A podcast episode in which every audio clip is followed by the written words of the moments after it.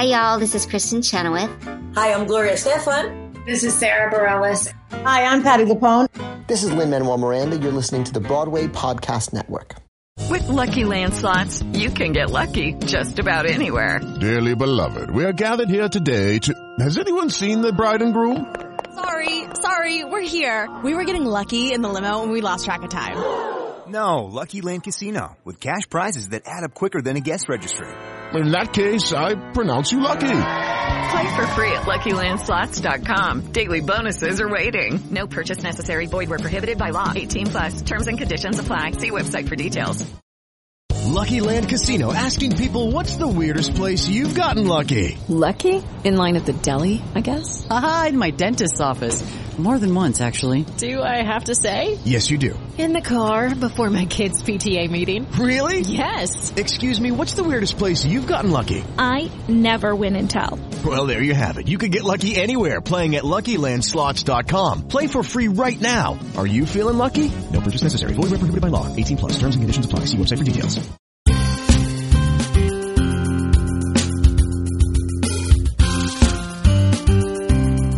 Welcome to Stagecraft, Variety's theater podcast, bringing you backstage and behind the scenes with the stars and creators of Broadway's hottest shows on Broadway, off Broadway, and live from Broadway Con.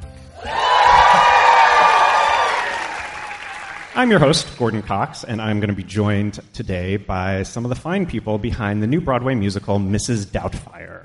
Now, Mrs. Doubtfire, of course, is based on the hit 1993 film comedy that starred Robin Williams and Sally Fields. And the musical is fresh off its record breaking run at the Fifth Avenue Theater in Seattle.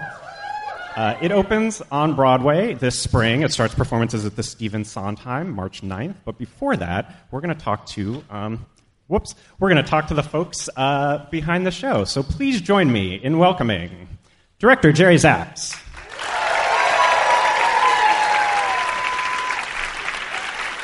Choreographer Lorin Latarro,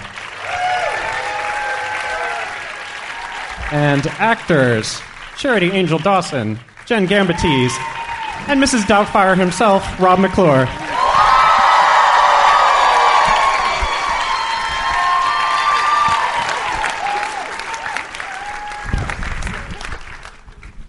Hi, everyone. Hi. Hi. Hello. Thanks for being here. Um, so let's get the elephant in the room out of the way first, which is Rob. Excuse me. Yeah. Robin Williams. He holds Yeah. a very special place in not only sort of the history of comedy, but in a lot of fans' hearts. Like he's just beloved. What's it like to try and fill those shoes? I can't. I know I never will. So I am as big a fan of Robin Williams as anyone. And something that was really important to me, so I had to assume it was important to the fans, is to honor that performance. Mrs. Doubtfire exists now as an entity, as a, as a person, um, outside of Robin Williams. Perform- you know, uh, it's, it's an amazing character that he created. And I know that you all have a warm and fuzzy compar- compartment of your heart that has a certain expectation of what she sounds like, of what, you know, all of the things that he created. And um, so I knew that I had to fulfill an expectation that I knew you would have, because I have the same one. And then it, once I feel like you trust me with it, I can take that character new places. I feel like Daniel Hillard could be mine, um, but Mrs. Doubtfire, uh, I, I had to share with the incredible performance that he created because I feel like I'm, uh, who doesn't want to honor something as timeless and legendary as, as what he did? Now, that doesn't mean I'm going to copy it, but it means that I, I'm going to fulfill the, the expectation in a way that I think gives you permission to come on a new ride with me. Yeah, and do you? What's the sort of mechanics of that for you as an actor? Did you watch the movie when you got the part and then never watch it again, or did you not watch it? Like, how did you? I've seen the movie hundreds of times when I was a kid. I was obsessed with the movie. So when people said, "Did you watch the movie?" I don't have to. I, I, I have. If I close my eyes right now, I can see it from start to finish. I really, I know that movie so well. Um, and more than, more than, you know, the specifics of the voice or the accent or line readings, I remember how the performance made me feel. And that was the thing I felt like I needed to tap into, the way that that character made me feel. Um, so I started, started there. And luckily, I'm, uh, McClure is a Scottish name, and my, my dad tells me that my, my great grandmother on that side had a brogue. So I think Mrs. Doubtfire was in here somewhere. Was there a moment where you feel like you really discovered your Mrs. Doubtfire? You know, there's a line uh, from the film that is that's not in the musical um, because it's the musical's been updated. It takes place today, um, so the ad that she places is online as it would be. But um, in the movie, it's in the paper, and there's a line from the film that is just so tenderly spoken and the, has the lilt of the brogue, and it's um, uh, I'm calling in regards to the ad I read in the paper. Something about the lilt of regards to the ad I read in the paper that I something about the lilt of that line that anytime I need to get into that frame of mind and voice backstage, calling in regards to the ad I read in the paper. Here we go. You know what I mean? It's like eh, there, there's something that locks you in. And then this is sort of a question that we can open up to all of you. What, how did you use the inspiration, the movie as an inspiration, and then how did you go about sort of forgetting all that or honoring it, or however you thought about it, and then making it your own? What was that process like? Well, I've actually done a few different shows that started as movies Footloose, Hairspray. Um, so I've always found same as Rob, you know, it, it's it's about honoring the spirit of it, um, and and we're so blessed with this show that the the writing is so fantastic. It's its own thing. So I, I don't re- refer back to the movie. I've I've watched it. I love it. It holds a special place in my heart. But I just like to encounter the piece like as it exists in front of me, and then of course Jerry Zaks helps us. Jerry Zaks. Yeah, you know, it, it's a great question, and uh, it starts with the script. It really starts with the script. Um, clearly the writers were inspired by the film as are all of us. You know, we should mention the writers, by the way, Yes, because they uh, could could not be here tonight, but they are uh, Wayne Kirkpatrick and Karey Kirkpatrick are the composers, and Karey Kirkpatrick and John O'Farrell wrote the book. you know them from a show called Something Rotten. Yes. yeah, good for you guys. Really, fantastic. Yeah, they're great writers, you know, and so they attacked this. And the first draft was completely wrong-headed. So we sat down and said, "Why would you want to start your show about Mrs. Doubtfire?" Go ahead. I was just going to ask what was wrongheaded about Well, it started with an, uh, the very first draft I read was uh, involved in a group of improvisational players led by Daniel, who were putting on a show, and it somehow I, I don't, rem- but it it felt very much like a group of improvisational actors saying, "Hey, here we are, and we're going to do a show for you." It was very meta, very Mickey Mouse Club, literally. Sort of felt like the Mouseketeers were on stage, and it was. Listen, a first draft is a first draft, and it's really important that you dive in somewhere. And I just it, reading the first draft made me go back to the film just to observe its structure and the sequence of events, and you know, and Daniel gets into trouble in the movie because he's impulsive, he's unafraid to make mistakes, and he's also got a moral stand. And so he improvises something and he gets fired. You know, why would you not want to start the show with something that relates to that? And uh, we were blessed because our writers really g- understood that, grabbed it, and have flown with it. And we're still in the process of making the show even better. It's wonderful to get a second shot after Seattle. I will say we do start with the song Figaro, but not in the way it's used in the film. So it's a wonderful surprise as to uh, why I'm singing Figaro in, in our Broadway context. It's good. What do you feel like, Jerry? You've worked on a whole lot of musical comedies, back from Guys and Dolls, and you just did Hello Dolly, which was a great big success. And he's got he's got Feel free, really. he's got the Music Man coming up with Hugh Jackman, so he knows a, he knows a thing or two about musical comedy. So, what do you feel like makes a good musical? And then this is a question for all of you: What's added to the experience of Mrs. Doubtfire when you musicalize it?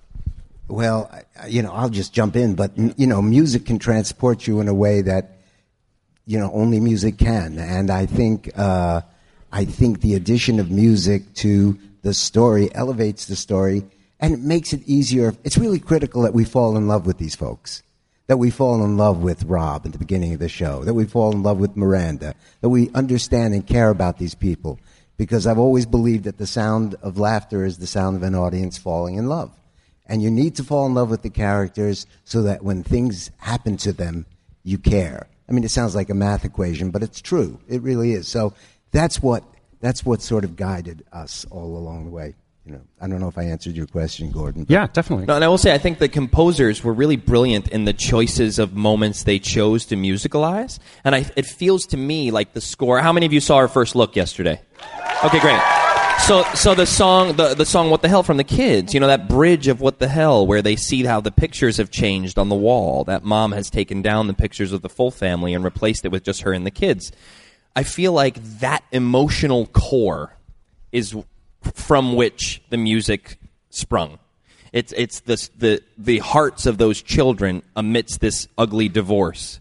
That is where the strings come from. You know, when they're when they're orchestrating this thing, it's from that emotional place. So I feel like the entirety of the score is sort of birthed from that uh, very real uh, emotional core of that story. So they, they Wayne Wayne and Karey are brilliant musicians we, uh, the, sorry, the whole everyone here was talking uh, just before this panel, and it seems like everyone here really responded to and was re- surprised by the reaction in Seattle to the really strong emotional resonance of this story about divorce and people and a family sort of moving on in a different form. Um, is that uh, Tell me more about that. Jenn, it sounded like you were about to say something about that. Well, um, we were sharing, Charity and I have a, a shared friend um, who had come to see the show in Seattle, and she came with her um, mom and and stepdad and stepdad and step the whole step clan and um, that have been a family for a long time now but still after the show she was like really gutted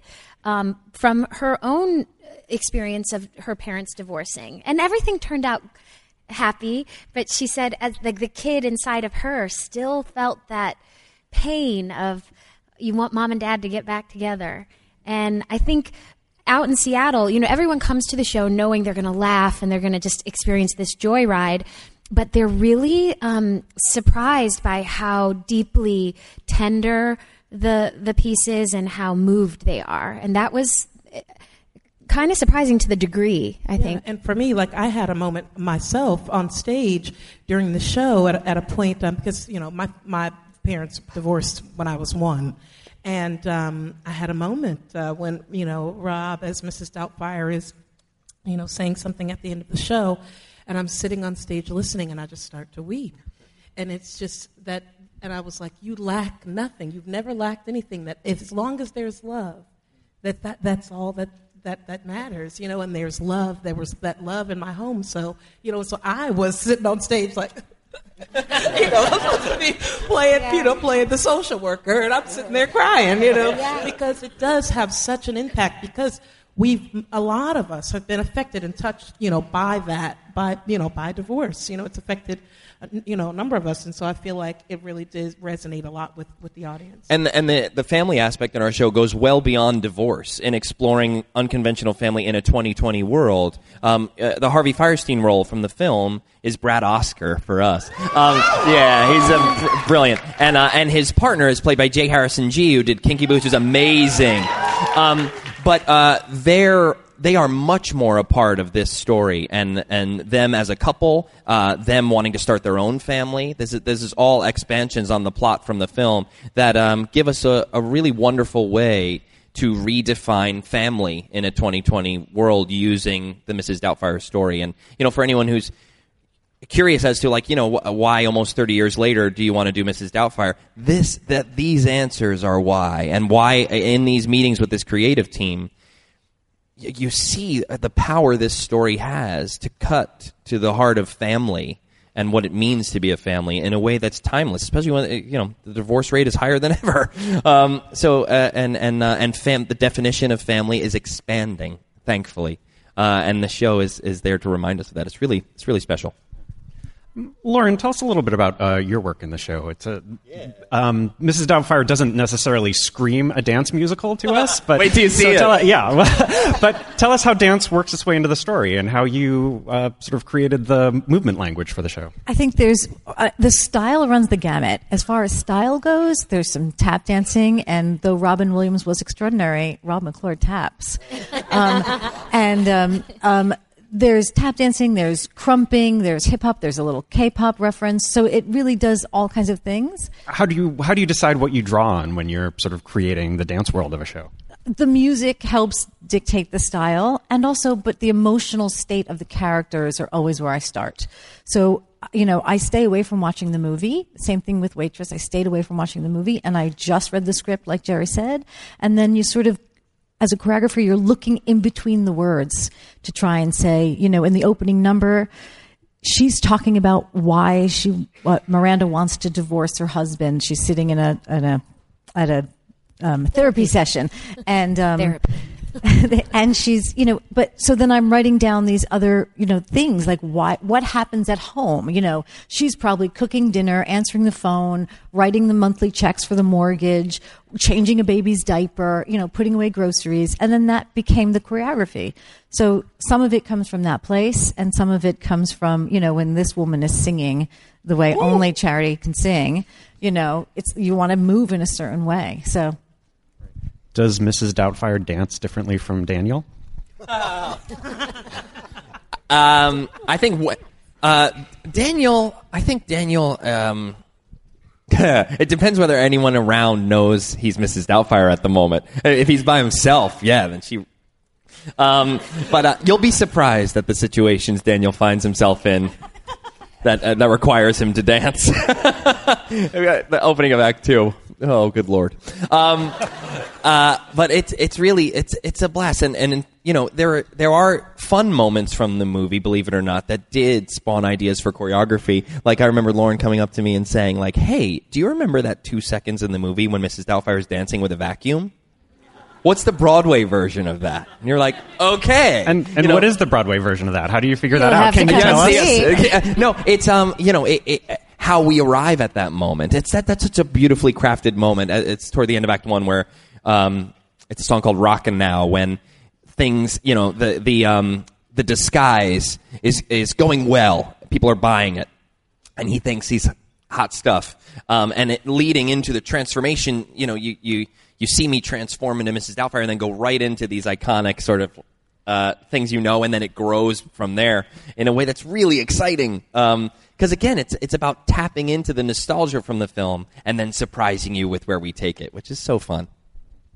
Um, Rob, you mentioned a little earlier uh, the idea of sort of thinking about the story of Mrs. Doubtfire in 2020, which yeah. brings up a couple of sort of thoughts. And I wondered if I could talk to a couple of the uh, actresses who play the two women in uh, Rob's life, because one of the things movies of a certain age, you know, you sort of feel like, well, maybe in in this case, perhaps the women are not fully realized characters, and how do you make sure that they are with our understanding of what representation needs to be now? How do you make sure that every character on stage is a fully living person and not a prop or a plot point or a caricature or whatever. So, um, Jenn and Charity, I wonder if you could tell us a little bit about the work that you both did and that the writers have done to sort of make sure that uh, your characters are these have these full, rich inner lives.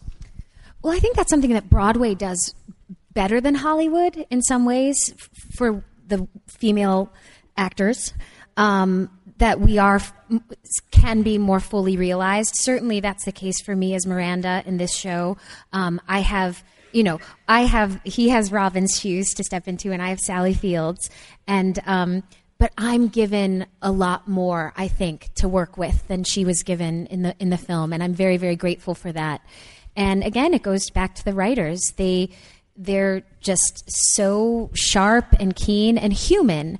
Um, the, both the music and the book. It's just so human, and they do a great job of fleshing out Miranda. So I've I've been given it on the page, which is a gift. Yeah, same. Um, the, my character in the movie has a really small small part. Yeah, she's barely. I watched the movie uh, in preparation for this, and yeah. she doesn't have much of a part, she right? She's got the scene with the frosting on the face, but that's about it, right? But even that, even in that scene uh, in the movie, like she's like you know like mm, like putting it on her face and all this kind of stuff. But I feel like the writers and Jerry they've done a, a really great job at at, at um, understanding her purpose.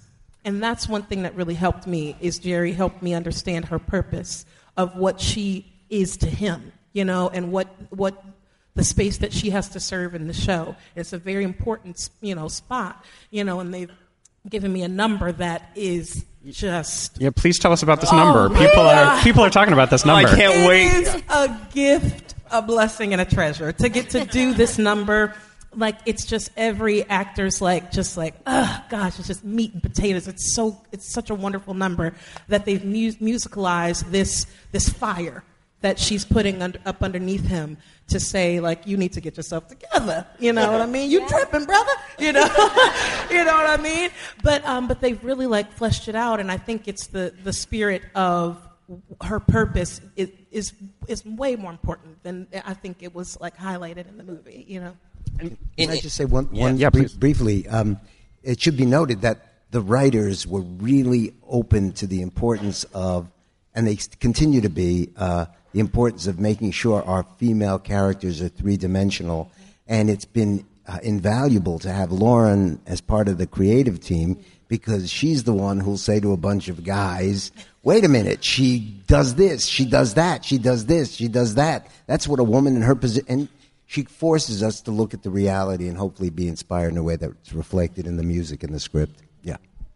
A- Another uh, way that we would think about some of, some of what happens in Mrs. Doubtfire differently now than in 1993 is our ideas about gender and gender identity are completely different now. And so if if a guy putting on a dress isn't actually funny, like uh, in at all. itself, then where's the comedy and where do you where do you find it? Rob, That's a let's start with great. That's a great question because it th- it was very important to us that there wasn't a single moment where the punchline is because it's a dude in a dress because that's not a punchline anymore. That's not funny. Um, it it's not. Um, so what what we're the lucky thing is that at the core of this story is a really great farce. And the farce is the comedy. The comedy is in the success or failure of the disguise. The, the, the comedy is in whether or not Daniel is pulling this off and the things that are going wrong and the pitfalls he encounters and, and keeping this charade up is where the comedy comes from. Um, and uh, it was really important to us, you know, while, while we all understand that Mrs. Doubtfire is not transgender, right? It's a, it's, he's dressing as a woman to hide his identity, not fulfill his identity, right? So we're not dealing with a transgender character, but that doesn't mean if the story is told in an irresponsible way that there can't be collateral damage to people who could be hurt by it. So it was really important to all of us early on, very early conversations. the writers as well, The, Jerry? That uh, the writers and, and reaching out to transgender artists and transgender advocates and saying like, hey, help us tell this story in a responsible way that is um, that keeps it about what we want it to be about, which is which is family, and that there's no jokes at the expense of anyone. Um, that meant a, a lot to us, and I'm I'm uh, I'm proud to be a part of something that that was important to. You look like you're about to say something. Yeah, no. Just briefly, you know, uh, the farce works because the circumstances are life and death. You know, this uh, the, this man will do, and you know, we all have been touched by divorce or family breakups. A lot of us certainly, and it's life and death for him to get it back, to get his children back, to be with his children. And when things are life and death, funny things, very funny things can happen, and that's uh, it's one of the things we try to keep in mind when we're putting the show together. And Lorin, for you, as one of the female voices in the creative team room, um, what what do you feel like you ended up being sure to advocate for on behalf of sort of the female characters, or sort of the thinking about gender and things like that? Just the specificity of how much Miranda, the load that Miranda has taken on. I have a 21 month old daughter, and you know, and and though my husband helps out around the house, you know, it's just it's 2020, but the there is. I recognize the load on women, and I just sort of advocate for that. And Miranda, especially having a husband like Daniel, we got to we got to, we just talked about really specific things that must have gone on. How old is your oldest child? I have a 10 year old and a four year old and a great husband, but the mental load on moms is different than it is on dads. And how old is Miranda's children? Miranda's children are 15, 13, and 9. So for 15 years, right? Miranda's been, you know, what did I say in the room that day? For 15 years, Miranda's had some version of breastfeeding, waking up in the middle of the night, you know, maybe 10 years out of those 15 years with the way the kids divided down with ages. Right. So it's, you know, I just wanted the, the guys in the room to like really hear that, you know, 15, you know, you know, breastfeeding, 2 a.m. crying calls, that kind of thing. She's been doing most of it. Thanks. yes, my daughters are 37 and 31, so I'm. But I but I remember this vividly.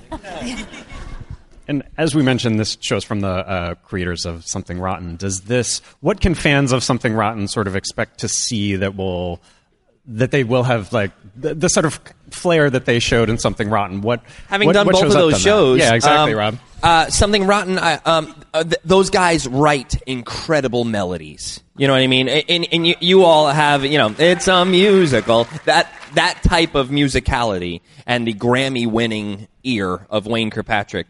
Um, so the score is beautiful and funny, and uh, the lyrics are as witty as any of the. You know, I remember the day I, in Something Rotten, I realized that there was an. In, I'm a big lyric nerd.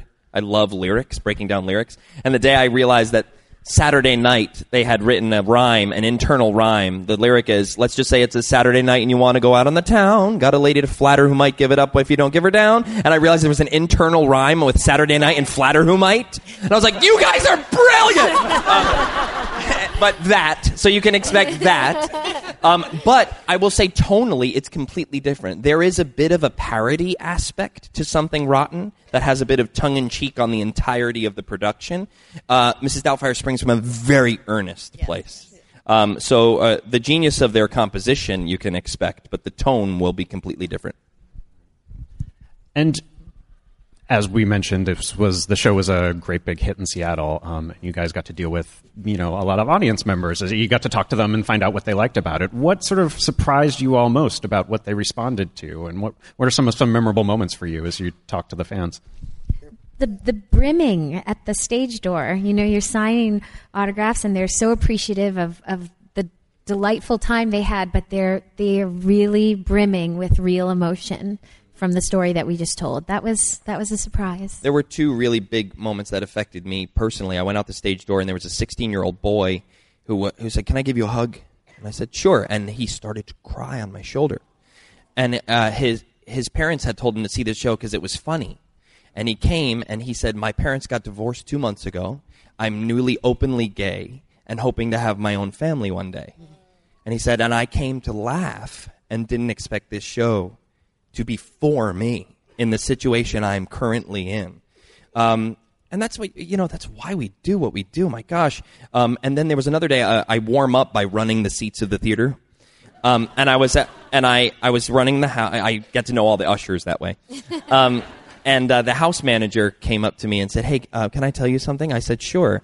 Uh, she said there are two. There's an older female couple who has been fostering a child for three years, and um, they are they they saw the show and they got their 18 year old foster kid tickets for Christmas to see the show because after the show they're going to tell the kid that they're adopting the kid.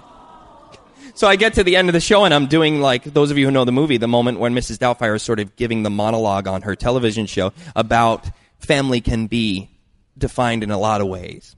Yeah. And I was like, and all I heard was We Jerry in my were. head. Jerry in my head going, if you're emotional, the audience isn't. If you're emotional, the audience isn't. And, and, and, and I'm So going like, harsh. it's- So harsh. No, no. And I'm just going like, Mrs. Doubtfire is helping. Mrs. Doubtfire is helping. If Mrs. Doubtfire is caught up in the in receiving the emotional language, she can't help. So help, help this kid, help this kid. Um, and uh, just knowing that there were people in the audience who were going through these types of things, and and uh, it, it it's why we do what we do, and that was the laughter we all co- expect, and that's the part of what we do that is so. So I texted him. Uh, the second that happened, because he had left, and we had opened by then, and, and he texted me back. Well, I'm a blubbering mess. Jerry, you always say that stories save lives.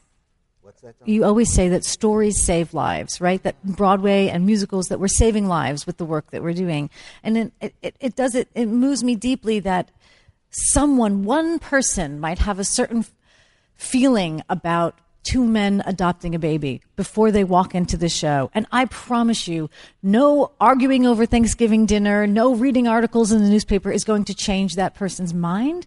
But a show, a musical, we have the best shot at opening up what the, the definition of family. And it, it's really important work that saves lives. It does. And people came back time and time again, over and over and over again.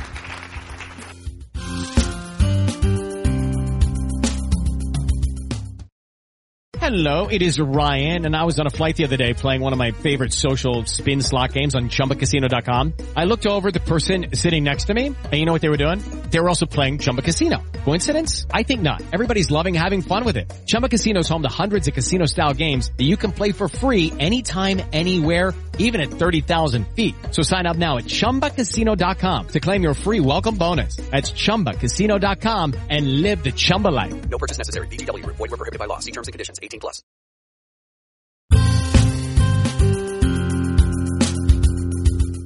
So the show show's a big hit in Seattle, but uh, you go into rehearsal. Was it what is it next week? It's pretty soon. Um, so Jerry, what what kind of work do you want to do on the show between? Yeah, now what are and we then? doing? What are we? No, that's great. I have an entirely new script. No, no, no, no, no, now, wait, wait, wait, wait. No, a wonderful rewrite based on conversations that we had with the writers in Seattle and with Lorin and our musical director, the whole team, trying to identify what could be better. And I have a script that just arrived w- within the last week that reflects that. I think we, the guys have succeeded in improving the material. and what what were those things that you feel Well, like? Well, I think we, one of the assignments was to give Miranda a better sense of humor. You know, I mean, the, the, the, the risk in that. no, no, make her wittier, make her wittier, make her smarter, make her, you know, again, right from the film, she was always the no person. And she was the one who said no to Daniel. And, and was, you know, it was very dangerous that she become one dimensional. And we're trying to make sure that in the writing she's given more dimension. We have a better ending to the play. Uh, the way the play ended in Seattle was not as good as it could have been or specific. It almost felt like we ran out of ideas, and it was okay, but we needed. No and- one will be more honest about our show than the director Well, of our show. this is what doesn't work. And and uh, and and so yes, like that. Uh, uh, there's a new song being worked on and reworking of several numbers. I mean, having the opportunity to do the show in Seattle was uh, really a godsend, you know, because I don't believe there's any show that uh, sh- isn't better the second time round, or at least shouldn't be better the second time round. So I'm very excited because um, we've got a lot of wonderful work to do, and uh, with a great foundation and a bunch of actors that I love working with so much. And uh, you know, it's it means everything to me. So you know, yeah, that's it. I would like to talk a little bit about quick changes because, as I, as I mentioned, I watched the movie before uh, talking to you guys, and uh, I hadn't seen it in a while. And even with all the movie making magic of you can cut away, and at one point they sort of speed up Robin Williams as he's like stripping out of the fat suit, they are so slow those quick changes on film, and you guys don't have the movie magic to try and speed it up, and nor do you even have the luxury of that kind of time. What? Please tell me about how that It's so works. cool. Can I just say it's so cool because you guys know, right? You all have that restaurant scene in your head, right? Oh my God. Are they doing the restaurant scene? Yeah, we're doing the restaurant scene.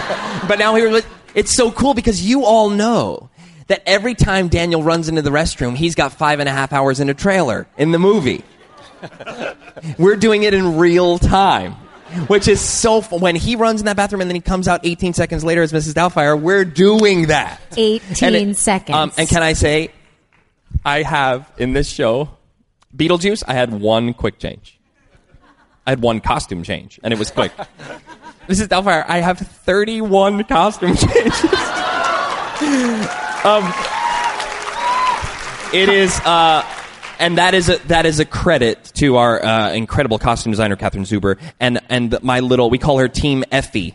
Uh, Euphegenia. Yeah. Uh, How many people short. are on Team Effie? That's what I there wanted to know. four is how- people on Team Effie, um, and uh, it's we had shirts made in Seattle. It was very cute, Team Effie shirts. Um, but I will say it's a little like the Indy 500, where the car goes in to change tires, and you go, and then the car keeps going. That's what it looks like. I Um, actually watched. So remember when you come in at the end of um, into the house Yes. and, and you're rushing back after Yeah. or you're a big number. Yep. And and I'm on the steps and I for until like the end of the run I didn't realize if I turn around I can watch Rob getting undressed. Whoa! No, where is this? Where is this happening? Is this like in the wings there, or sort This of right one's off in the stage? wings. No, okay. listen. If, if the wing, if the wing is here, and here's the stage, I'm changing here. That's as much time as I have. Yeah, yeah. That's as far as I can go. And I did. I wasn't really watching him get undressed, No, but I was watching yeah, the, the Indianapolis 500 thing and like clockwork. I mean, it was amazing. like it was really amazing. and and we're doing. I mean, if, if I can tell you, we've it's we've got bodysuit, clothes, shoes, pantyhose, earrings, teeth, wig, glasses. Now, it's just a really cool, technically proficient transformation, and it's all about uh, my dressers. I have these amazing dressers who are, um, yeah, th- uh, please, you guys know what it takes. Um, but it is it's an amazing it's an amazing thing. And um, I, I will I will forever owe a lot of it to two dressers who are locals to Seattle at the Fifth Avenue Theater Randy and Marlis who are local dressers in Seattle who helped build that track who will now teach to New York dressers. But I will forever be indebted to them for helping create the traffic that makes those changes happen. It's a I owe them And there is a prosthetic in the way that there is in a film, the prosthetic face. There is there there, w there is use of prosthetics for sure. Okay. Um, we learned a lot about how it should function, and there were early questions about whether you know how we were going to do that. or if or if we were going to use Yeah, them as right. well. What- Because it, what's possible without you know without taking the time with adhesive and you know that what normally requires you know it's not like Shrek where we can get into a prosthetic before the show starts and then stay in it for the evening. I've got I've got to be in and out of it in 18 seconds. And um, I asked you this uh, before we came on, but I, I think it's a fun answer. As I asked you, well, can you have makeup on as Daniel, put the Mrs. Doubtfire face on, and then take it off again and still have makeup on? It won't last long. I'll tell you that much. Because His I, eyeliner stays. I am sweating.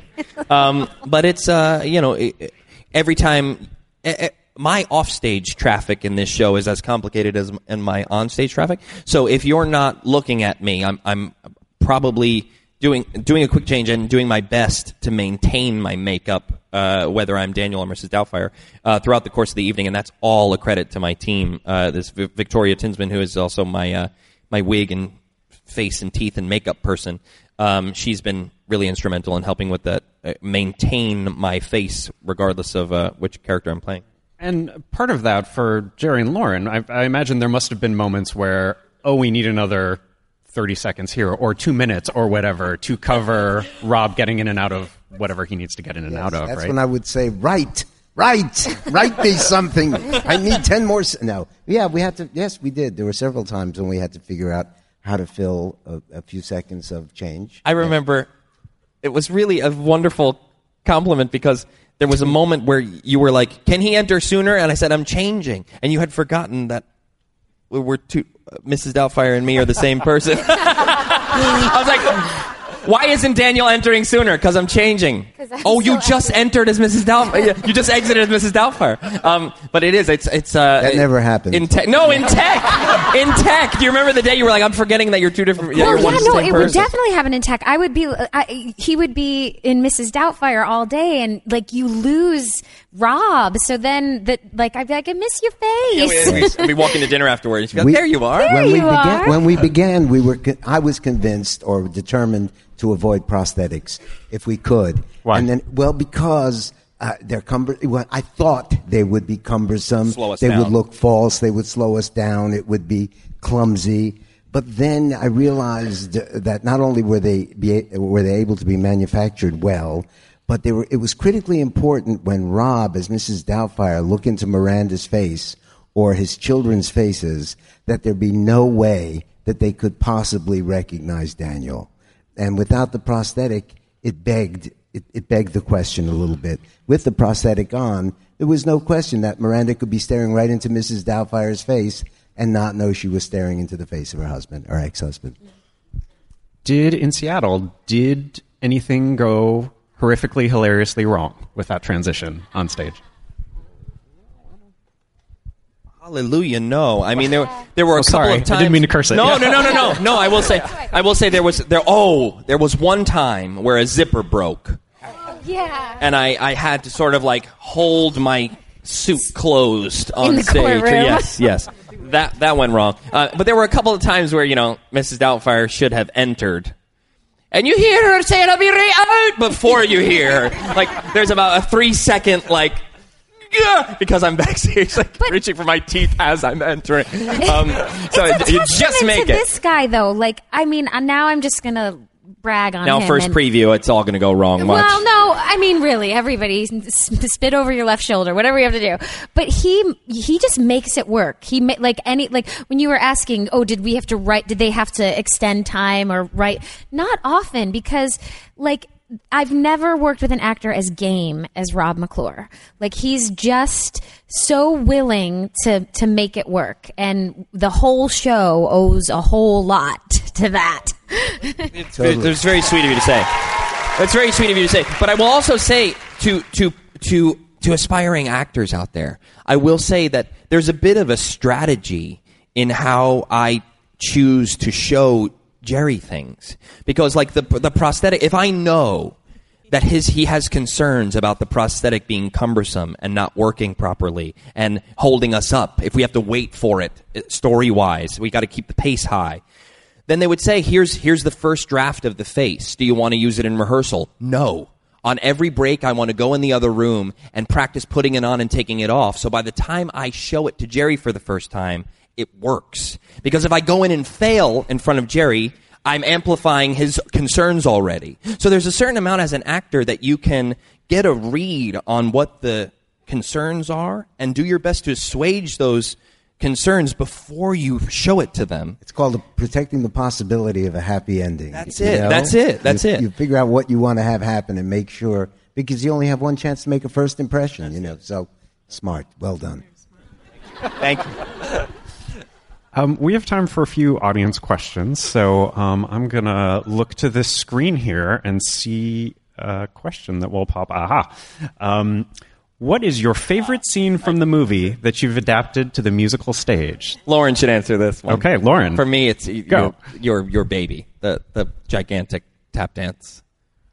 Oh, so it, when in the movie when Mrs. Doubtfire is trying to cook for the first time and it all goes terribly wrong, and you know at the end her breasts are lit on fire, we we have a version of that that the writers wrote a a really witty and fun song. So Gigantic production you know, number. So you know, I just said tap dance maybe and you know as long as it doesn't you know like as long as i can understand what they're singing you can try You know, I mean, it made perfect sense because at that point in the number, Mrs. Doubtfire thought she had done it. Yes, Right. She thought, "Eureka! I've got this done." Well, celebrate by doing a happy tap dance. So we And did. We made- do this giant tap break, w- w- celebrating that that you know Mrs. Doubtfire turns the egg timer on as she puts her as uh, the food goes in the oven, and then all the the ensemble on stage that have been there, sort of helping Mrs. The idea is Doubtfire that Mrs. Doubtfire uses her iPad to to to Google recipes and and watch you know uh, all these celebrity chefs from the Food Network um, help Daniel figure out how to cook. So those characters come alive in the room with him and help him cook in a in a really fun way. So so tap Yeah. dancing sous I'm so thrilled you like that idea. uh, it's really cool. But that's what I mean about our our creative team. You know, choosing the moments in the movie to to musicalize. That's a really great and, example. And not in the movie. To answer that question, I think my favorite one is actually it, it's from the cut scenes from the movie, and it is a song between him and his kids at the end, and it that's when the whole audience is just like. So, so they found that inspiration from scenes that didn't make it into right. the movie. One of my favorite moments is when um, Andre and Frank are transforming Daniel into Mrs. Doubtfire for the first time. I stand in the wing every day, every night. I was in the wing, just like.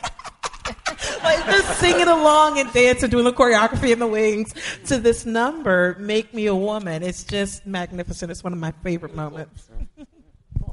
All right. And question number two from the audience Rob, how many unique different voices and impressions do you use throughout the show? And can you give us some examples? Oh my God! Well, first of all, my, my the first time I ever performed in my life was in my fourth grade talent show, and I did impressions. so I've been doing Of silly voices for a long time. Um, but uh, I, you know, first of all, it's a, a, yet again another credit to our collaborative team that they would, you know, they would write 10 impressions. And I would get in the room and I would say, hey, I think I can successfully pull off these seven. And then they would go, okay, great.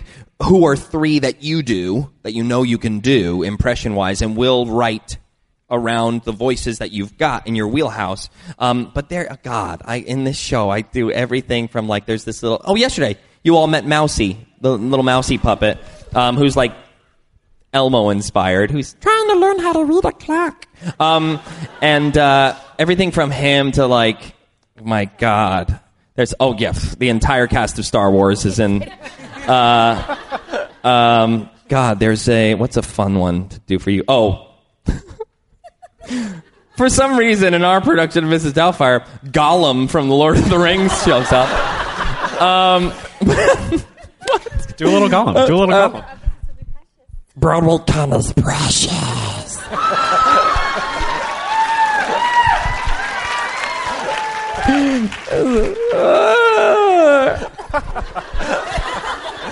What do we do with our life? Um, yeah, it's a really weird job that I have. Um, but yeah, no, there's there's probably I think I, somebody tried to count. I think Jake, who plays my son, tried to count, and it was uh, upwards of 25 um, characters who appear throughout the evening.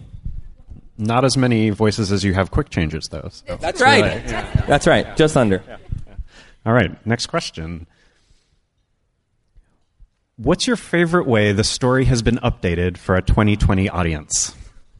My favorite way. I think it's the, added the baby. Uh, the I think yeah, the the extension of um, Right, yeah. his brother Frank and Say more. Say more, Lorin, please. Uh, for for me, it, I cry every night when Frank and Andre finally. It's a spoiler alert. Is that okay? That they that they they adopt the baby that they've been talking about trying to do this whole night. So for me, every night I cry watching the show. And, and I will say, like, you know, that's a great example of one of the things from the movie that uh, that couple, you know, uh, uh, Harvey Fierstein and Harvey Fierstein's partner, um, is uh, are are a they're really a tool for comedy in the film, um, and and I love the way the creative team has brought them into the Hillard family, and um, they have they have very real wants and needs and concerns about what Daniel is doing.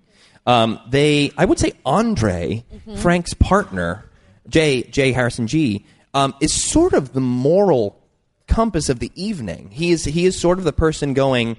This is a terrible idea with very real consequences, um, and uh, and and Jay as a human brings such a a wonderful um, point of view and personal life experience to this process that I think we, the creative team embraced. Um, but I would, yeah, I would agree with you that, that Frank and Andre's relationship from the film has been the expansion of their purpose in the story is is my favorite uh, way it's been changed. All right, I think we've got time for one more question. What's one scene that you aren't in that you wish you could be a part of? well, you can't say like really anything. um, I want to be in her number. You all will want to be in her number. Oh, I want to be in Make Me a Woman. Yeah. Um, Jerry and Lorin, what scenes do you wish you were in? That's a great question. That is. Yeah, that's a great question. I, I, I can't pick. I have no I have no favorites. You know, I you know I have two kids. I like them both very much. you know, no, it's really hard. You know, you just you know all the scenes that work. Those are the ones I want to be in. You know, But can I? But can I say though, what's really cool is that the way that Jerry directs is because he he was an actor. I was an actor for 10 years and I loved it. And I stopped because I started directing things. But I live through, vicariously through my actors. And I call them my because that's just the way I feel. They are. And uh, um, they, they're family. And they fulfill something in me that used to be, as an actor, very important, very alive. And they keep it alive by the virtuosity and the fearlessness. You know, you can't do good comedy unless you're unafraid, you know, and these guys are really unafraid and it's inspiring. Yeah. What number did you wish you were in, Lorin? I just, uh, you just, you know, I used to perform on Broadway. In fact, Jerry directed the first Broadway show I was in. So here we are, full circle. Swing, yeah. But I just, watching the dancers get to dance on stage, sometimes I just, there's a little twinkle in my eye. I sort of, again, I'm living through them. And now I, I don't always just get the short girl roles. I can be tall and blonde and big. guy. I can do anything now as a choreographer. So I live vicariously through everybody. Can I just uh, take the opportunity to publicly say I had a very fun revelation in rehearsal where the first week we were working together, Jerry and I, I was uh, I was going. I, I went home and I was telling my wife, I was like, you know, we have the same comic instincts. I was like feeling feeling myself, going like, I've got the same comic instincts as Jerry Zaks. We keep on coming up, with really feeding off each other. My wife was like, didn't you see every musical comedy that Jerry has ever done growing up? And I was like, it's because you were my teacher. Like I, I saw, I saw that that revival of Funny Thing Happen on the Way to the Forum three times. Like my definition of musical comedy is Jerry Zaks. Like I, I uh, so it's it's amazing to me that my instincts have been unknown to me, crafted by this guy. Um, I'm I'm proud to work with you. Thank you. Right, and it looks like we are out of time. Thank you all for being here. Thank you for joining us, and thank you, everyone. Thank you to Jer- Jerry Zaks, Thank Rob you. McClure, Jenn Gambatese, Thank Charity you. Dawson, and Lorin Latarro. Um, you can find Stagecraft on Spotify and Apple Podcasts and the Broadway Podcast Network. And uh, I'll be back next week with another new episode. So thanks for joining us. Thanks all.